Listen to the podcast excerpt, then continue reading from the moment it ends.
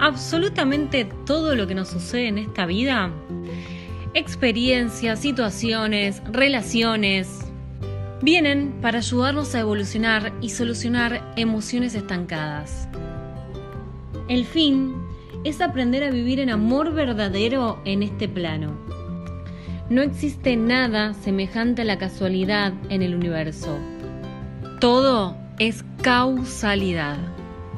Cuando las situaciones fuertes llegan a nosotros para mostrarnos algo, nos enfadamos, comenzamos a creer en la mala suerte y nos preguntamos, ¿qué hice yo para merecer esto? La respuesta es simple, todo. La Tierra es una gran escuela.